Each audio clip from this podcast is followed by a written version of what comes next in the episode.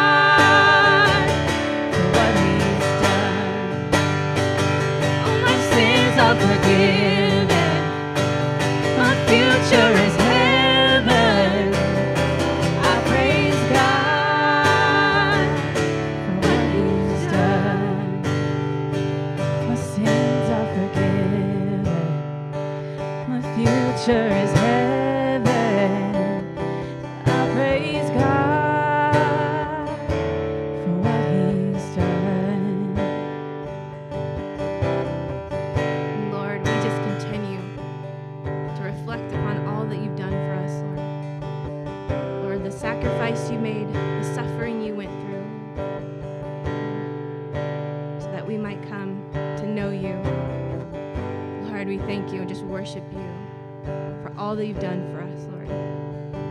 You're so good.